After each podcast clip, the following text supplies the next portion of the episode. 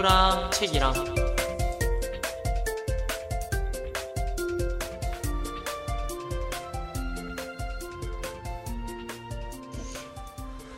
안녕하세요. 태호랑 책이랑의 최태호입니다.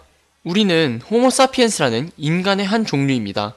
그렇다면 이 인류는 어떻게 지구를 지배했고 어떻게 살아가고 있으며 앞으로는 어떠한 미래를 살아가게 될까요? 오늘은 그러한 질문에 관련된 책 사피엔스에 대해 소개하겠습니다. 이 사피엔스의 작가 유발 하라리는 현 이스라엘에서 태어나서 현재는 예루살렘의 히브리 대학교에서 교수로 활동하고 있는 작가인데요. 종교적 분쟁이 많은 이스라엘에서 태어나서 그런지 종교를 바라보는 시각이 매우 다양하기도 하고 흥미로웠다고 생각합니다. 이 책은 인류의 탄생에서부터 시작되어서 현재의 우리들이 살아가는 모습, 그리고 미래의 우리의 모습에까지 이어집니다.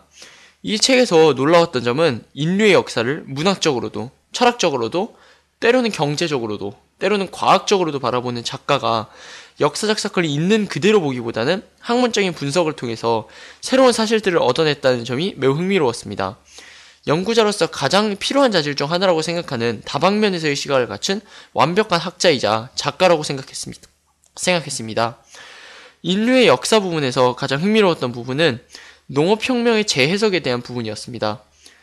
음, 이 부분은 작가가 가진 다방면에서의 시각을 보여주는 대표적인 대목으로 볼 수 있는데요. 작가는 농업혁명을 인류의 중대한 오류라고 보았습니다. 농업혁명으로 인해 유목생활을 할 때마다 식량 생산이 늘고 이를 통해서 잉여, 식량이 생기기도 했지만 이를 통해 서로 협력하는 공동체를 이루며 함께 살아갈 수도 있었습니다. 그런데 이렇게 협력하는 공동체를 이루게 되면서 전쟁의 규모가 커지기도 하고 그 서로 모여 살게 되니까 전염병에도 취약하게 지게 되었으며 뿐만 아니라 곡물의 섭취만이 많아 늘어나다 보니 유목생활을 할 때보다 영양소 섭취가 불균형해, 불균형해졌고 기근이나 전쟁이 일어날 때는 유목생활을 할 때보다 식량 부족 상태에 이르렀을 때 희생자가 더 많았다고 합니다. 그 외에도 인간의 몸은 돌을 들고 땅을 가는 그러한 농사를 짓는데 적합하지 않았기 때문에 이런 농업혁명은 인간에게 재앙이라고 해석이 되었, 재해석을 하였습니다. 음, 저는 저를 비롯한 대부분의 사람들이 앞으로 살아갈 사회는 지금의 현대 사회로부터 많은 발전을 이룬 후, 후의 사회인 미래 사회라고 생각하기 때문에 미래 사회에 대한 관심과 그에 상응하는 과학 기술에 대한 관심이 매우 많습니다. 그래서 이 책에서도 작가가 인간, 즉 사피엔스의 미래에 대해 말한 부분에 가장 많은 관심을 가졌는데 작가는 인류는 신이 되려 하고 있으며 미래의 인류는 현재와 같은 사피엔스가 아닐 수도 있다며 사피엔스의 종말이 온다고 하였습니다. 이게 무슨 뜻일까요? 현재는 유전자 과학 기술 등이 발전하고 있고 인간은 이제 자연 선택설이라는 신이 정한 자연 법칙에 따르지 않고 인간 자신들이 다른 생물들을 설계할 수 있게 되었습니다. 자연 선택으로 인한 진화가 아니라 지적 설계에 따른 진화가 가능해지게 되었다는 뜻이지요. 뿐만 아니라 이제 죽음에 대해서도 연구를 하게 되면서 죽음이라는 굴레마저 부술 수 있게 되었습니다. 이러한 점에서 작가는 인간이 신이 되려, 신이 되려 한다고 했습니다. 이 책에서는 인류가 어떻게 발전해왔고 그 과정에서 어떤 일이 있었는지 그것에 대해 알려주기도 했지만 그것보다 중요했던 것은 현재에는 어떤 일이 일어나고 있고 이렇게 현재 일어나는 일들을 통해 미래에는 어떤 일이 있을 것인지에 대해 말한 부분이 가장 인상 깊었던 것 같습니다. 무엇보다 미래에 과학기술이 미칠 수 있는 파장들에 대해서 생각하게 되면서 과학적 탐구를 통해 밝혀진 것들을 활용하는 기술자들과 기술의 사용자들, 그리고 인공지능의 지금도 발달하고 있는 기술의 한 가지인 인공지능의 윤리의식이 중요해지는 사회가 올 것이라고 생각해 보았습니다. 제가 가장 인상 깊었던 책의 마지막 부분을 읽어드리고 방송을 마치겠습니다. 시작하겠습니다. 7만 년 전 호모사피엔스는 아프리카의 한 구석에서 자기 앞가림만, 앞가림에만 신경을 쓰는 별 중요치 않은 동물이었다. 이후 몇만 년에 걸쳐 이 종은 지구 전체의 주인이자 생태계 파괴자가 되었다. 오늘날 이들은 신이 되려는 참이다. 영원한 젊음을 얻고 창조와 파괴라는 신의 권능을 가질 만반의 태세를 갖추고 있다.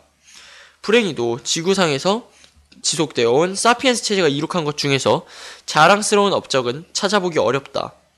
우리는 주위 환경을 굴복시키고 식량 생산을 늘리고 도시를 세우고 제국을 건설하고 널리 퍼진 교역망을 구축했다. 하지만 우리가 세상의 고통의 총량을 줄였을까?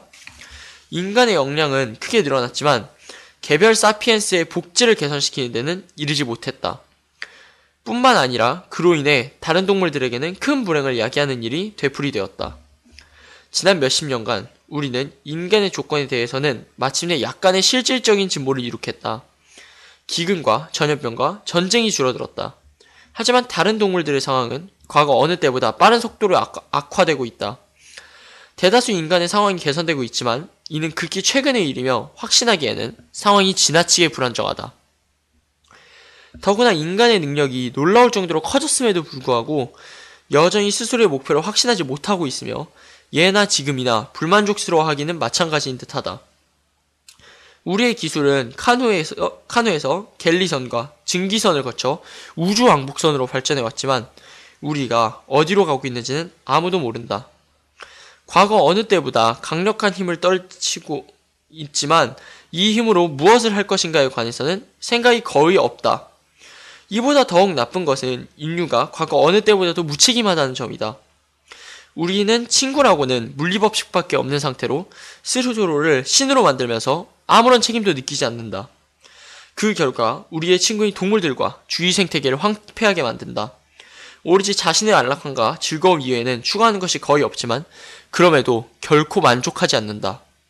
스스로 무엇을 원하는지도 모르는 채 불만족스러워하며 무책임한 신들, 이보다 더 위험한 존재가 또 있을까? 음, 이, 이상입니다. 이 부분에서는 미래 사회, 앞으로의 사회에서 인간들이 가지게 될 능력에 어떤 것들이 있을 것이며 이러한 능력에 대해서 인간들이 가져야 될 책임감 등의 윤리의식에 대해 생각해보게 하는 대목이었습니다. 앞으로의 미래 사회에서 살아갈 모든 분들께 이 책을 추천드리며 방송을 마치겠습니다. 감사합니다.